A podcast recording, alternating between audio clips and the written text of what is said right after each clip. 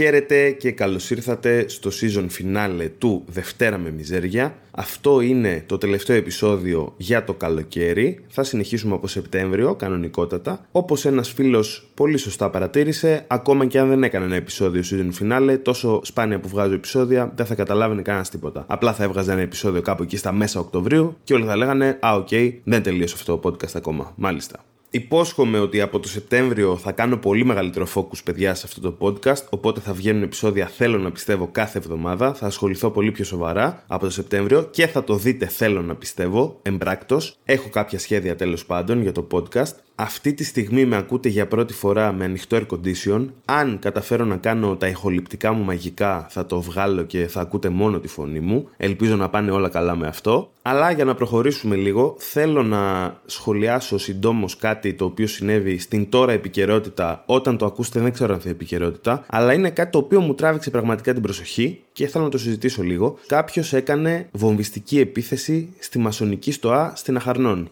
Οπότε είναι με ένα νέο, μια είδηση, αλλά δεν μας ενδιαφέρει πολύ το χρονικό πλαίσιο. Μας ενδιαφέρει ότι αυτό συνέβη το 2023. Μόνο αυτό είναι η πληροφορία που χρειαζόμαστε.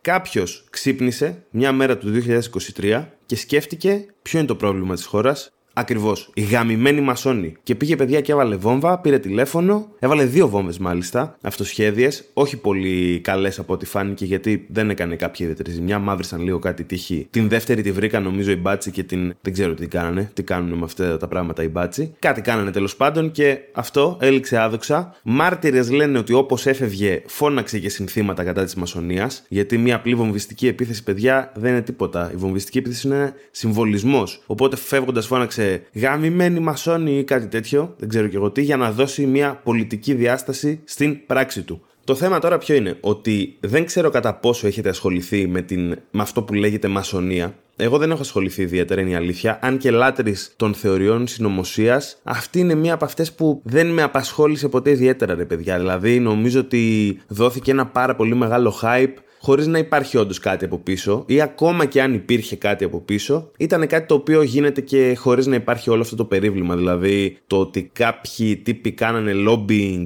γύρω από το ότι είναι μασόνοι και φορούσαν μπέρτες και στον μπούτσο, ναι, γίνεται καθημερινά και απλά φοράνε κουστούμια και τους βλέπουν και στις ειδήσεις. Δηλαδή, δεν μου λέει κάτι σαν θεωρία συνωμοσίας. Έχω να πω ωστόσο εδώ πέρα για να πω ότι είμαι και insider, παιδιά, στην όλη φάση της μασονίας. Έχω δουλέψει στη μασονική στο του Λονδίνου μία βάρδια. Είχαμε πάει να στήσουμε κάτι πράγματα εκεί πέρα στην παλιά μου δουλειά. Θα πω το μόνο που μπορώ να πω, ρε παιδί μου, από ό,τι είδα με τα μάτια μου, είναι ότι όντως σίγουρα δεν μπορεί να είναι απλά ένα gentleman's club, ξέρω κάτι τέτοιο. Σίγουρα υπάρχει από πίσω ένα θρησκευτικό background. Δηλαδή, ήταν πολύ ξεκάθαρα διαμορφωμένη σαν κάτι το θρησκευτικό να παίζει εκεί μέσα. Ωστόσο, δεν νομίζω ότι είναι και κάτι τόσο σοβαρό ή σημαντικό ή whatever. Αυτό τώρα που είναι πολύ σημαντικό να σημειώσω είναι ότι, παιδιά, η μασονία εδώ και πάνω από 10 χρόνια, μπορεί και παραπάνω, και αυτό είναι γνωστό νομίζω στου περισσότερους, ότι βρίσκεται σε πλήρη παρακμή. Δηλαδή, δεν είναι κάτι το οποίο επιδιώκει ο κόσμος πλέον να γίνει μέρος, ας πούμε, whatever. Και παλιότερα, άμα θυμάμαι σωστά, ήταν φάση private club. Δηλαδή, έπρεπε κάποιος να σε προσκαλέσει για να μπει να σε πλησιάσουν οι ίδιοι και να σου πούνε ένα σου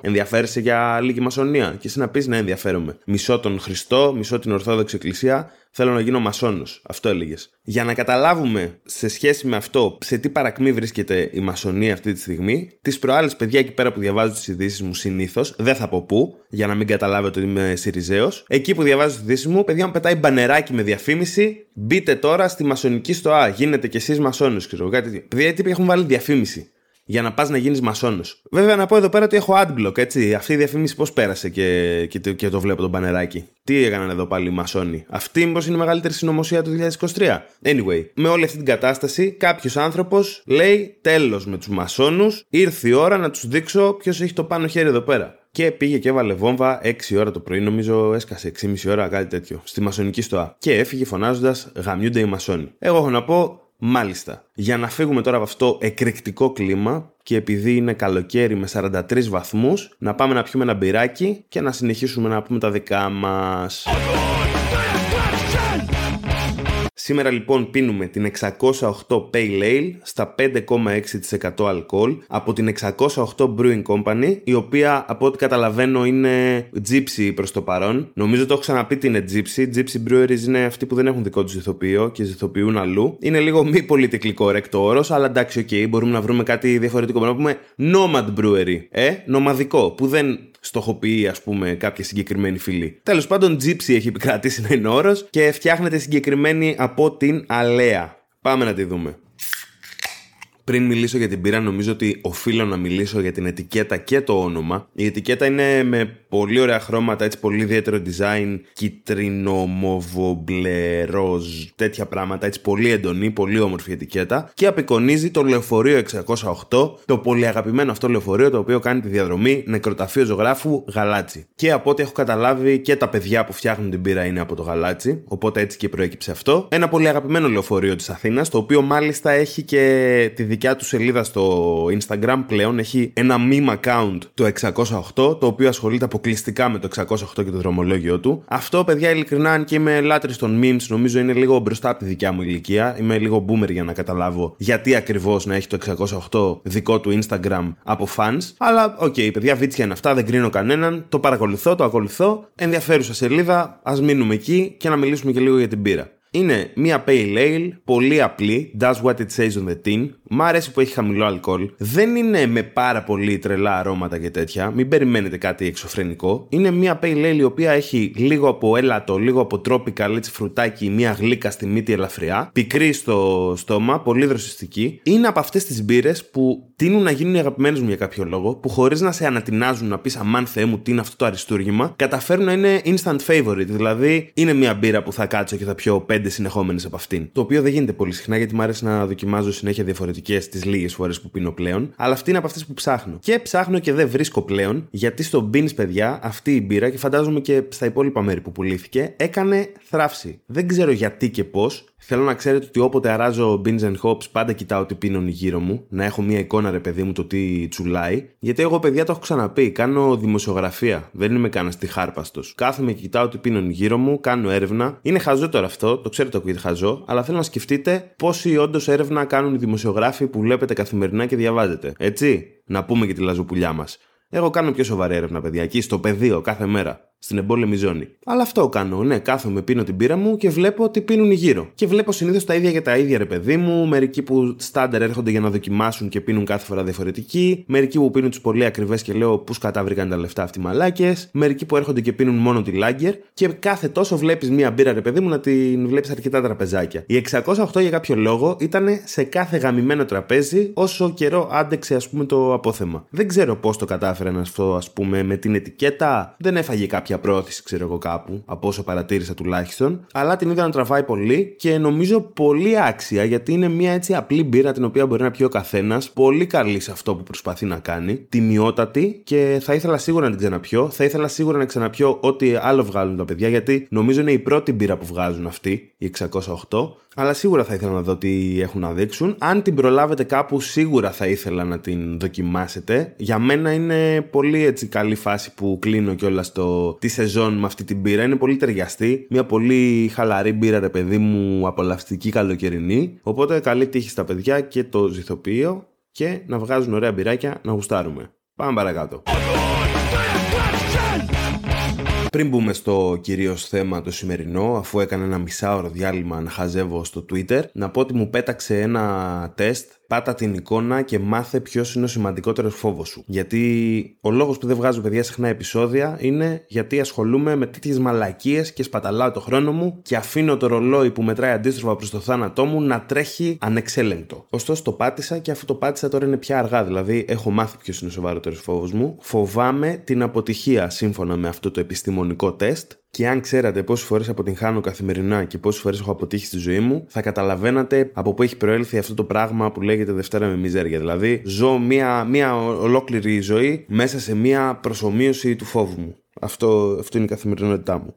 Αλλά για να πάμε σε κάτι ευχάριστο, το οποίο να, να πούμε ρε παιδί μου ότι κλείνουμε τη σεζόν με κάτι ωραίο, κάτι ευχάριστο, κάτι δροσερό. Είναι πάλι κάτι σχετικά από την επικαιρότητα, δεν είναι πλέον επικαιρότητα, τίποτα δεν είναι επικαιρότητα αν προσπαθώ να προλάβω να το πω σε ένα επεισόδιο, γιατί τα επεισόδια βγαίνουν τρεις μήνες μετά από, τη, από την μέρα που έχω σκεφτεί κάτι συνήθως έχει να κάνει με ένα φοβερό ατύχημα το οποίο συνέβη πρόσφατα πριν κάνα μήνα, νομίζω. Α σκεφτείτε από τότε θέλω να βγάλω το επεισόδιο. Από τότε έχω και την πήρα μέσα στο ψυγείο και την πίνω τώρα. Είναι ένα ατύχημα το οποίο συνέβη, παιδιά, πολύ βαθιά μέσα στη θάλασσα. Πήγαν κάτι τύποι και πλήρωσαν 250.000 ευρώ έκαστο στο κεφάλι, 5 άτομα, για να κάνουν tour στο ναυάγιο του Τιτανικού, παιδιά. Με ένα υποβρύχιο custom made, DIY. Ένας τύπος, ξέρω εγώ, λέει: Δεν φτιάχνω ένα υποβρύχιο να πάω πολύ βαθιά μες στη θάλασσα. Και έφτιαξε αυτό και το χρέωνε κιόλας. Δηλαδή να πω ότι το έκανε σαν χομπίστας, το έκανε μόνος του για να πει ρε παιδί μου, εμένα αυτό μου αρέσει και παίρνω το ρίσκο. Όχι, λέει θα το φτιάξω. Δεν με πολύ καίει να πάρω κάποια επιβεβαίωση ότι είναι OK, ρε παιδί μου, να κάνω τα ταξίδια που θέλω να κάνω. Θα αρχίσω να το χρεώνω κιόλας. Είναι σαν να πουλάς κοτόπουλο στο backyard στην αυλή σου να είναι όλα άπστα και να κολλάνε σαλμονέλα. Μαλάκας εσύ, μαλάκας και αυτή. Και που λέτε, έγινε αυτό το ταξίδι με πέντε νομίζω επιβάτες, αν θυμάμαι καλά, όλοι οι λεφτάδες, δισεκατομμυριούχοι, οι οποίοι λένε πάμε να πληρώσουμε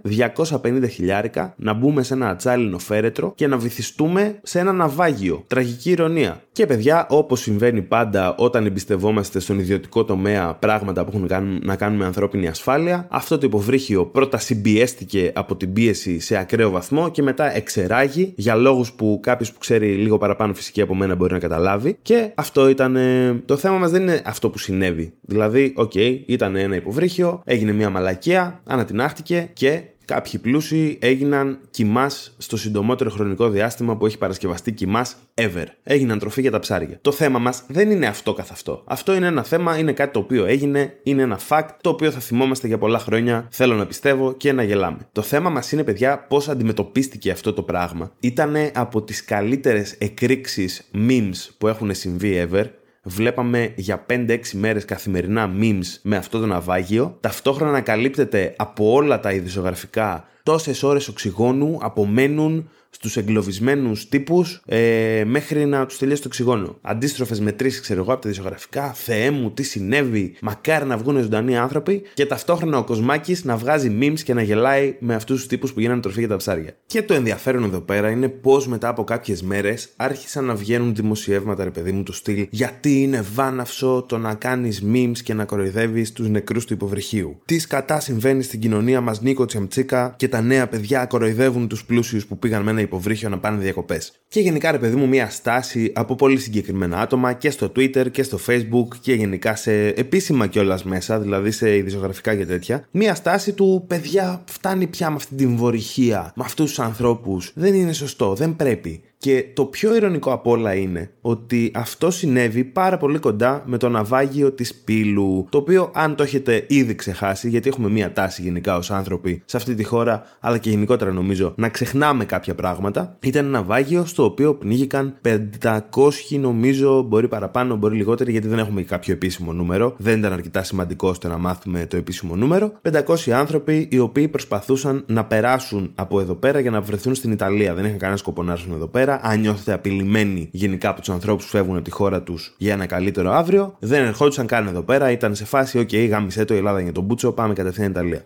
Και είναι αρκετά αστείο ότι είδαμε τόσα δημοσιεύματα γι' αυτό και τόσο κλάμα, ενώ ταυτοχρόνως για το ναυάγιο του Σπύλου δεν είδαμε και λίγες φορές το καλά κάνανε και πνιγήκανε και αυτό τους άξιζε και το ένα και το άλλο και δεν είδα και πολλά δάκρυα ρε παιδί μου γενικά από τα ίδια άτομα για το αντίστοιχο συμβάν, το οποίο έχει ένα κάποιο ενδιαφέρον, έτσι. Εγώ απλά το αναφέρω. Δεν θα πω ρε παιδί μου όπως κάνουν μερικοί, Α, για τη Μαρφίν δεν λέτε το αντίστοιχο, ξέρω εγώ. Απλά μου κάνει έτσι μια εντύπωση ότι δεν είδαμε κάποια αντίστοιχη αντίδραση όταν εκατονταπλάσιοι άνθρωποι, απλά φτωχοί, έτυχε να βρουν παρόμοια μοίρα. Και εγώ τι έχω να πω, παιδιά, πάνω σε αυτό. Γιατί ασχολούμαι με αυτό το θέμα. Ενώ πραγματικά δεν με ενδιαφέρει που πέθαναν αυτοί οι πέντε τύποι. Νομίζω εκεί είναι να μείνει όλο το πράγμα. Ότι δεν με ενδιαφέρει η ζωή πέντε πλούσιων. Ακόμη περισσότερο με ενδιαφέρει ο θάνατός τους. Αυτό που θέλω να πω είναι ότι ανέκαθεν βλέπαμε όταν πέθαιναν άτομα κάποιου κοινωνικού στάτους ή κάποιου οικονομικού στάτους ή whatever. Βλέπαμε έτσι μαζικά από τα λαϊκά στρώματα μία ηρωνία απέναντι στο θάνατό τους. Δεν είναι η πρώτη φορά που συμβαίνει. Αυτό έχει ξαναγίνει και π.χ. Π.χ. η Μάργαρετ Θάτσερ ήταν πολύ χαρακτηριστικό παράδειγμα που έβγαινε ο κόσμος και έκανε πάρτι στους δρόμους όταν πέθανε. Αν δείτε λίγο τι ήταν η Μάργαρετ Θάτσερ, θα καταλάβετε ότι όχι άδικα. Και νομίζω αυτό είναι έτσι λίγο η, η μοναδική ευκαιρία, ρε παιδί μου, των ανθρώπων που είναι γαμημένοι από τη ζωή, με λίγα λόγια, να μην το πολύ αναλύσω. Είναι η μοναδική τους ευκαιρία να νιώσουν, ρε παιδί μου, ίση. Γιατί ο θάνατος είναι αυτό που μας εξισώνει όλους. Όχι πάντα βέβαια. Κάποιοι μπορεί να ζήσουν για πολύ παραπάνω με ανάλογη ιατρική βοήθεια, αν έχουν πρόσβαση σε αυτήν οικονομικά. Αλλά ρε παιδί μου, είναι η στιγμή που λες ότι εν τέλει όλοι θα καταλήξουμε στο ίδιο μέρος και χαίρεσαι λίγο και λες: OK, μπορεί να με γαμάνε μια ζωή, αλλά δες το μαλάκα πήγε και πέθανε οικειοθελώ σε ένα υποβρύχιο χωρίς καμία πιστοποίηση. Και είναι και λίγο αστείο, ρε παιδί μου, ότι ένας τύπος entrepreneur πήγε και έφτιαξε ένα υποβρύχιο για να βγάλει λεφτά και επειδή είναι ένας κλασικός μαλάκας καπιταλιστής, είπε: OK, πάμε για μεγιστοποίηση κέρδους, ελαχιστοποίηση κόστους. Απλά πράγματα γνωστά, έχει αποτύχει χιλιάδες φορές, κάτι μου λέει ότι δεν θα αποτύχει τώρα. Και πήγε κανένα υποβρύχιο, άλλοι άνθρωποι οι οποίοι πιστεύουν και αυτοί στον καπιταλισμό και με αντίστοιχο mindset λένε: Τι μπορεί να πάει στραβά, ας εμπιστευτούμε αυτόν τον random τύπο που φτιάξε ένα υποβρύχιο, μπήκαν μέσα και πέθαναν. Είναι εδώ που τα λέμε είναι κωμικό χρυσός, ρε παιδί μου, η όλη ιστορία. Επίσης, κωμικό χρυσός είναι ότι επισκέπτονταν το ναυάγιο του Τιτανικού, στο οποίο, όπως είναι γνωστό, αυτοί που ήταν στις χαμηλότερες τάξεις κοινωνικά ήταν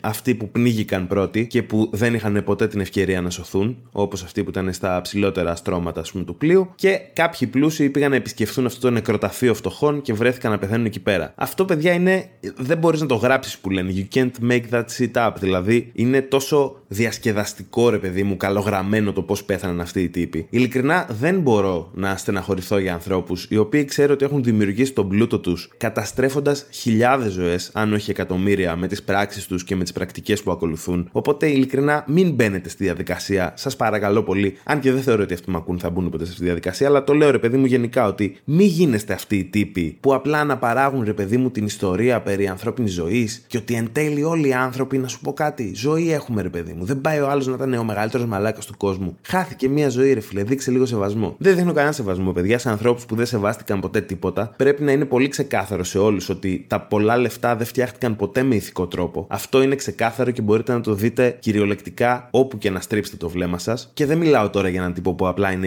υψηλόμισθο και νομίζει ότι έπιασε την καλή. Μιλάω για τον άνθρωπο που έχει πάρα πολλά λεφτά. Έχει 250 χιλιάρικα στην άκρη για αναψυχή για ένα τετράωρο ταξιδάκι με υποβρύχιο. Μιλάω για τέτοια λεφτά. Δεν μιλάω για εισόδημα 30-40 χιλιάρια το χρόνο. Μην ανησυχείτε, αν βγάζετε λίγο καλύτερο μισθό από τη δουλειά σας από ότι εγώ, δεν εννοώ εσάς. Μπορείτε να ηρεμήσετε. Και γελάω ρε παιδί μου κυρίως με το ότι σπάνια θα δεις, ας πούμε, από λεφτάδες να μπουν στη διαδικασία να πούνε Όχι, μην το κάνετε αυτό, μην κράζετε τους άλλους λεφτάδες. Βλέπεις πάντα κάτι τελειωμένους ρε φίλε νεοφιλελεύθερους που βγάζουν 10 χιλιάρικα το χρόνο, ελπίζουν ότι επειδή διάβασαν τρία βιβλία βιβλία Πώς να γίνεις πλούσιος for dummies θα, θα πιάσουν την καλή και ότι έχουν ε, το Sigma mindset και ότι το hustling μια μέρα θα αποδώσει και ότι αν δεν πάρουν καμία αναρωτική μέσα στον χρόνο θα βγάλουν φράγκα. Κάτι τέτοιους πεταμένους βλέπεις να κάθονται και να γράφουν μαλακίες και να υπερασπίζονται όποιον πλούσιο υπάρχει στον κόσμο, νομίζοντας ότι κάποιος θα δει στο Twitter αυτό και θα τους στείλει στο LinkedIn, ξέρω εγώ, προσφορά για δουλειά για να βγάζουν 200 χιλιάρικα το χρόνο. Αυτή είναι η πιο θλιβερή από όλους, παιδιά. Έτσι, νομίζω είναι ξεκάθαρο αυτό. Είναι νομίζω ο ορισμός του, του clone attitude αυτό το πράγμα. Αλλά ναι, ενώ ε, ήταν ένα συμβάν το οποίο ρε παιδί μου δεν με απασχόλησε πραγματικά καθόλου, πέρα από το ότι να γελάσω λίγο με τα memes. Αυτό που πραγματικά με νευρία ήταν αυτό. Ήταν το να βλέπω ανθρώπους οι οποίοι ξέρω ότι δεν βγάζουν καν το μήνα να προσπαθούν με νύχια και με δόντια να σταματήσουν όλους τους υπόλοιπους από το να χαίρονται με το ότι πέθαναν πέντε μαλάκες. Όχι, παιδιά, ήταν αρκετά αστείο, εδώ που τα λέμε. Τα memes ήταν ακόμα πιο αστεία. Δεν μετανιώνω και πολύ που γέλασα με αυτό το πράγμα και ένιωσα μία χαρά μέσα μου, ρε παιδί μου. Ένιωσα μία λύτρωση, δηλαδή ότι δεν ξέρω γιατί ακριβώς. Δεν είναι ότι φέραμε και, και την επανάσταση. Δεν άλλαξε κάτι ουσιαστικά. Αλλά νιώθεις μέσα σου, ρε παιδί μου, ότι πάρτα ρε γαμημένε, δηλαδή ότι κάπου υπάρχει αυτό το κάρμα. Το οποίο κάρμα δεν υπάρχει ξεκάθαρα. Αν υπήρχε θα ήταν πολύ καλύτερα τα πράγματα. Αλλά νιώθεις μέσα σου αυτή τη λύτρωση, ρε παιδί μου, ότι, ότι μαλακή έκανε κάποιος στη ζωή του, κάποια στιγμή θα τη βρει. Και αυτό είναι άλλο ένα μεγάλο ψέμα, παιδιά, έτσι, το κάρμα. Το κάρμα είμαι σίγουρος ότι κάποιο, κάποιο λόμπι, ρε παιδί μου, το προώθησε ως νοοτροπία, ώστε να σκεφτόμαστε όλοι οι μαλάκες, ξεστή, δεν θα επαναστατήσουμε τώρα. Δεν θα πάμε κόντρα. Θα τα βρούνε από το κάρμα, παιδιά. Εμείς δεν χρειάζεται να κάνουμε τίποτα. Αράζουμε, κάνε παιδάκι, air condition, έχει 43 βαθμούς έξω. Ποιος βγαίνει τώρα για πορεία, ποιος βγαίνει να παίζει ξύλο με μπάτσους; Άσε μην φάμε κανένα δακρυγόνο και λιποθυμίσουμε μες στη ζέστη. Όχι. Το κάρμα θα κανονίσει για όλα. Το κάρμα δεν θα κανονίσει για τίποτα, παιδιά. Πρέπει να κανονίζουμε μόνοι μας για κάποια πράγματα. Τώρα, πώς μου ήρθε season finale να κάτσω να κάνω αυτή τη μαλακία, αυτό το επεισόδιο και να ασχοληθώ με αυτούς τους τύπους. Ειλικρινά δεν ξέρω, το είχα σκεφτεί από πάρα πολύ καιρό πριν. Είναι πλέον ίσως ε, out of date, ρε παιδί μου, σαν φάση. Εμένα τώρα μου ήρθε, τώρα το έκανα, παιδιά. Τώρα έκατσα και να το κάνω. Αυτό ήταν, πέντε πράγματα είχα να πω. Λίγο μπουκίτσα το επεισόδιο το σημερινό. Πάμε να κάνουμε ένα κλεισιματάκι και να τα πούμε από Σεπτέμβριο-Οκτώβριο, ξέρω εγώ. Λοιπόν, ένα τελευταίο πράγμα που θέλω να πω για αυτό το επεισόδιο. Ε, κάτι το οποίο έχω δει τον τελευταίο καιρό στο TikTok. Το οποίο είναι ο νέος μεθυσμός, παιδιά. Πραγματικά έχω περάσει απεριόριστες ώρες στο TikTok. Ενώ στην αρχή έλεγα σιγά μην κατεβάσω εγώ το TikTok. Να βλέπω πιτσιρίκια να χορεύουν. Σιγά μην κάνω αυτή τη μαλακία. Παιδιά το έκανα, έκανα αυτό το λάθος και είμαι εθισμένος. σω μερικοί hardcore fans να θυμάστε ότι επιχείρησα κάποια στιγμή να κάνω κάποια βιντεάκια στο TikTok με αποσπάσματα από επεισόδια. Βαρέθηκα πάρα πολύ γρήγορα να το συνεχίσω. σω κάποια στιγμή να, να υποκύψω και να το κάνω, ρε παιδί μου, γιατί όντως βοηθάει λίγο τη φάση. Έχει τρελά views στο TikTok. Ναι, το, το νόημα ποιο είναι ότι έχω λιώσει και θυμάμαι ξεκάθαρα να το κάνω, να το ανοίγω, να βλέπω τα πρώτα 10 βίντεο και να λέω τι μαλακία είναι αυτή, ρε φίλε. Δηλαδή, γιατί υπάρχει κόσμος που ασχολείται με το TikTok; Και μου λέει μια φίλη μου, δώσ' του λίγο χρόνο, μου λέει, δώσε λίγο χρόνο στον αλγόριθμο. Και παιδιά, ο αλγόριθμος με ξέρει καλύτερα και από τον καλύτερο μου φίλο. Πραγματικά, δηλαδή, μετά από μία εβδομάδα που έβλεπα βιντεάκια, πιστεύω ότι δεν κάνω καν like, παιδιά. Σκεφτείτε και τέτοια. Έχω κάνει follow σε 5-6 προφίλ γνωστών και φίλων. Δεν κάνω like σε τίποτα. Και απλά βλέπω βίντεο, ρε παιδί μου. Και είμαι σίγουρος ότι έχει ο αλγόριθμος λαμβάνει υπόψη σε ποιο βίντεο στέκεσαι παραπάνω ώρα. Σε ποιο βίντεο θα τσεκάρεις το προφίλ για να δεις και άλλα παρόμοια βίντεο. Πού έκανες pause και rewind, ξέρω εγώ, σε, σε ποιο σημείο. Δεν ξέρω τι έχουν κάνει οι τύποι. Αλλά παιδιά, μέσα σε μία εβδομάδα το TikTok μου έβγαζε μόνο φαγητό βίντεο από μηχανάκια και αυτοκίνητα, ξέρω εγώ, μηχανολογικά και τέτοια και τεράστιους κόλου. Τα αγαπημένα μου πράγματα σε αυτόν τον κόσμο, όλα μαζί στο TikTok. Και DIY projects και τέτοια που χτίζουν πράγματα και αυτά. Που είναι τα πράγματα που με ενδιαφέρουν παιδιά σε αυτή τη ζωή μόνο. Δεν με ενδιαφέρει τίποτα άλλο. Και όχι απλά σου πετάει τα βίντεο, σου τα πετάει και με μια σειρά, ρε παιδί μου, που σε κάνει captivate. Δεν μπορείς να σταματήσεις να πεις δεν θα δω το επόμενο. Δηλαδή, βλέπω κάτι ενδιαφέρον. Κάτι που θα μου μάθει, ρε παιδί μου, κάτι έτσι μου αρέσει. Θα δω μετά ένα βίντεο για φαΐ, μια συνταγή που θέλω να κάνω και θα κάτσω να τη δω. Εκεί είναι όμως, έχω δει τρία βίντεο συνεχόμενα λίγο μεγάλης διάρκειας που λέω ρε παιδί μου, εντάξει, έμαθα πολλά πράγματα τώρα. Για να δούμε το επόμενο. Οπ, πάρε και μια κολάρα να χαλαρώσεις λίγο τώρα. Να ηρεμήσεις. Να, τώρα αυτό, αυτό το, αυτά τα 5 δευτερόλεπτα είναι ένα ψυχή σου. Πάμε παρακάτω. DIY project. Πώς να φτιάξετε μόνοι σας κινητήρα για το Yota του 1996 με 3D printing ε, εξαρτήματα. Παρακάτω. Πάρε άλλη μια κολάρα και ήταν δύσκολο το προηγούμενο βίντεο. Μπορεί να χρειάζεται λίγο ξανά ξεκούραση. Και πάει κάπως έτσι. Και ο αλγόριθμος βέβαια, όπως και όλοι οι αλγόριθμοι που έχουμε δει στα social media μέχρι στιγμής και στα, στα διάφορα site, δεν είναι τέλειος, δεν είναι αλάνθαστος. Οπότε κάθε τόσο το TikTok μου πετάει βιντεάκια τα οποία έχουν πάνω τη λεζάντα αν ήμουν CEO σε εταιρεία, αν ήμουν πρωθυπουργός, αν ήμουν βασιλιάς του κόσμου. Και είναι random Έλληνες τύποι, προπονητές του καναπέ, να λένε τι θα κάναν αν ήταν CEO σε αλυσίδα fast food ο Μάκης από το Περιστέρι να μας αναλύει τις απόψεις του για το πώς θα έπρεπε να λειτουργεί το ιδανικό σου βλατζίδικο. Τι θα έκανε αν ήταν πρωθυπουργός. Που μιλάμε τώρα για απόψεις φάση παιδικές, ρε παιδί μου. Δηλαδή, σαν να βάζεις ένα παιδάκι να γράψει έκθεση, πώς θα βελτίωνε τον κόσμο αν ήσουν πρωθυπουργός. Και θα έλεγε, Θέλω παγκόσμια ειρήνη να έχουν φαεί όλα τα παιδάκια στην Αφρική και να είναι πιο γλυκά τα παγωτά το καλοκαίρι. Μιλάμε για τέτοιο τύπο απόψη, ρε παιδί μου. Δηλαδή, ο Μάκης, ας πούμε, όταν θα γίνει CEO του κόσμου, λέει περισσότερα δρομολόγια στα αστικά λεωφορεία, αλλά να κοπούν τα αστικά που πηγαίνουν σε περιοχές που έχουν μετανάστες. Δεν χρειάζεται. Μπορούν να πηγαίνουν στη δουλειά τους και με τα πόδια. Αντέχουν αυτοί. Ξέρουν από μεγάλες αποστάσεις. Αλλά όλα τα υπόλοιπα να αυξηθούν. Δεν έχω κάποιο ιδιαίτερο σχόλιο πάνω σε αυτά. Απλά μου φάνηκε εξωφρενικά αστείο το να έχει κάποιος άνθρωπος την αυτοπεποίθηση χωρίς να έχει καμία γνώση πάνω στο οτιδήποτε να πει ότι αν εγώ ήμουν πρωθυπουργός, αυτό θα έκανα και αμέσως μετά να γράφει ένα κάρο μαλακίες μαζεμένες. Αυτά είναι για τώρα ό,τι είχα να πω για να κλείσουμε αυτή τη σεζόν, η οποία παιδιά σεζόν ήταν απαράδεκτη. Έτσι. Μιλάμε, παίζει να βγάλα 5 επεισόδια όλη τη σεζόν, 6.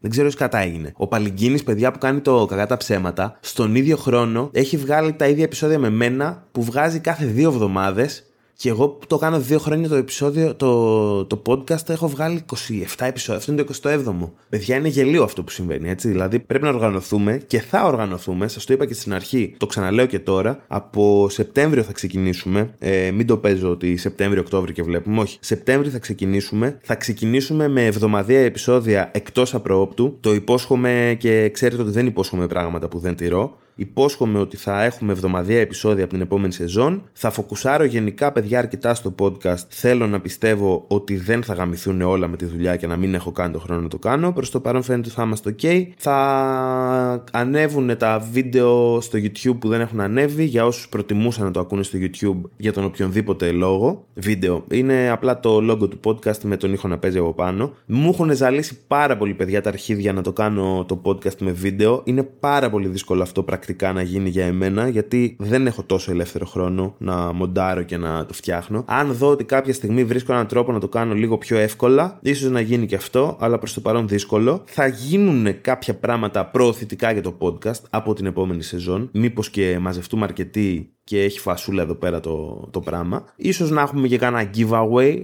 λέω εγώ τώρα, δεν ξέρω, το αφήνω εκεί έξω, να υπάρχει σαν στοιχείο και θα τα ξαναπούμε παιδιά από Σεπτέμβρη. Να προσέχετε, έχει πάρα πολύ ζέστη, να φοράτε καπελάκι, να πάτε διακοπές κάπου που να μην θυμίζει νησί ή που να μην έχει πάρει φωτιά γιατί όπως πάνε τα πράγματα είναι λίγο δύσκολα. Να είστε σοβαροί, ήρεμοι, μην εμπιστευτείτε το άτομο με το οποίο θα ερωτηθείτε αυτό το καλοκαίρι και μην πιστέψετε ότι πρόκειται αυτή η σχέση να κρατήσει. Μην είστε χαζοί. Δεν κρατάνε αυτά τα πράγματα. Μην κολλήσετε πολλά σου μουνού. Μην μεθοκοπάτε δεξιά και αριστερά. Μην περάσετε καλά. Και τα λέμε ξανά το Σεπτέμβριο. Τα φιλιά μου και καλές διακοπές.